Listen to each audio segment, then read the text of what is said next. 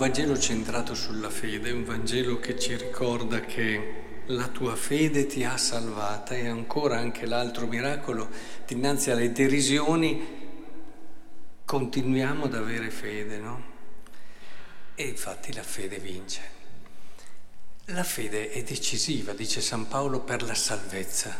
Ci si salva per fede.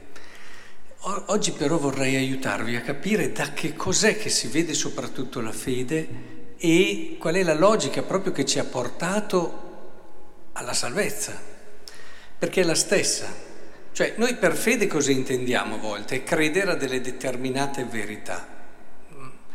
Però c'è l'anima della fede che cresce e la si vede quando noi compiamo qualcosa che è spropositato rispetto a quello che prima.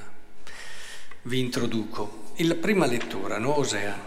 Per capirla bisogna sapere tutto il discorso, non solo la fine.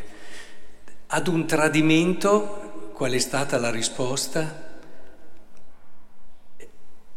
Avverrà in quel giorno che mi chiamerai marito mio e non mi chiamerai più Baal, mio padrone, perché io la sedurrò, la condurrò nel deserto, parlerò al suo cuore. Cioè al tradimento cosa fa?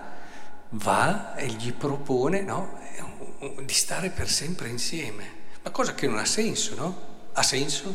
Tu mi hai tradito, una logica di giustizia, e beh, allora ci fermiamo lì amici come prima, tu vai per la tua strada, io vado per la mia. Logica di vendetta invece sarebbe ancora peggio. Ora, qui invece si dà una risposta che non ha senso.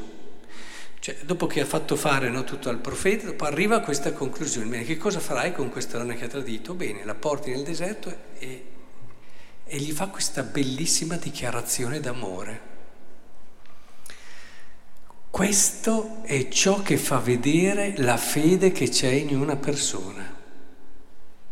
Una persona mi può dire io credo in Dio, credo nella Trinità, credo nell'Eucaristia, ma chi mi fa vedere questa sproporzione di risposta, questo ha fede.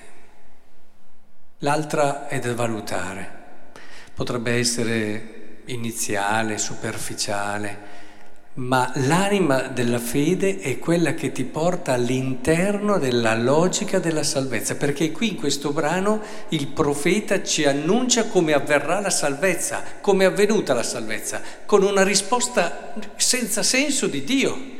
L'uomo lo ha tradito e lui ha dato il suo figlio. È una cosa senza senso. È così che è avvenuta la salvezza, no? Non è avvenuta perché Dio si è messo lì e ha, e ha, richiesto giustizia. Con la giustizia non si va da nessuna parte a livello di salvezza, ricordiamocelo. E facciamo fatica a volte a entrare nella logica del Vangelo, noi proiettiamo sul Vangelo le nostre logiche umane e con la giustizia non si salva nessun mondo, tantomeno noi. Con la logica del Vangelo sì, con la logica della fede sì, come ci ricorda San Paolo. Quindi Vogliamo misurare la fede?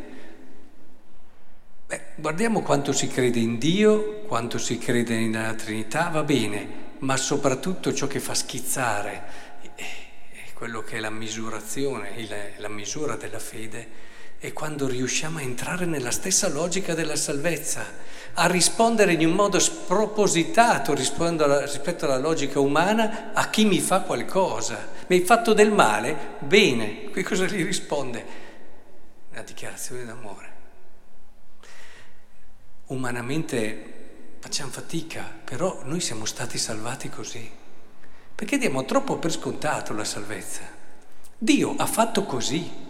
Questo è l'imprinting della salvezza. Dio ha risposto così. E se vuoi entrarci dentro, devi entrare in questa logica. Quindi non accontentiamoci di credere in Dio, di credere in Gesù Cristo, di credere... Entriamoci con il cuore, entriamoci con la vita, nella fede, entriamoci in quella che è, chiamiamolo la sproporzione della risposta d'amore.